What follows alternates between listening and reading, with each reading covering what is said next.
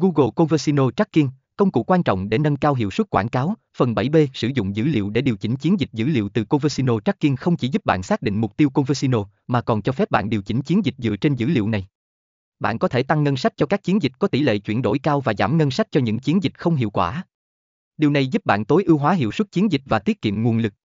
C. Tối ưu hóa trang đích và trải nghiệm người dùng. Không chỉ tập trung vào quảng cáo, bạn cũng cần tối ưu hóa trang đích và trải nghiệm người dùng trên trang web của bạn.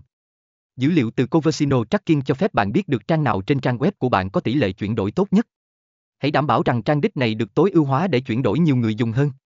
sáu. Cách sử dụng dữ liệu để tạo nội dung quảng cáo hiệu quả. A. Tạo quảng cáo dựa trên dữ liệu Conversion. Dữ liệu từ Conversion Tracking cũng có thể được sử dụng để tạo quảng cáo hiệu quả hơn.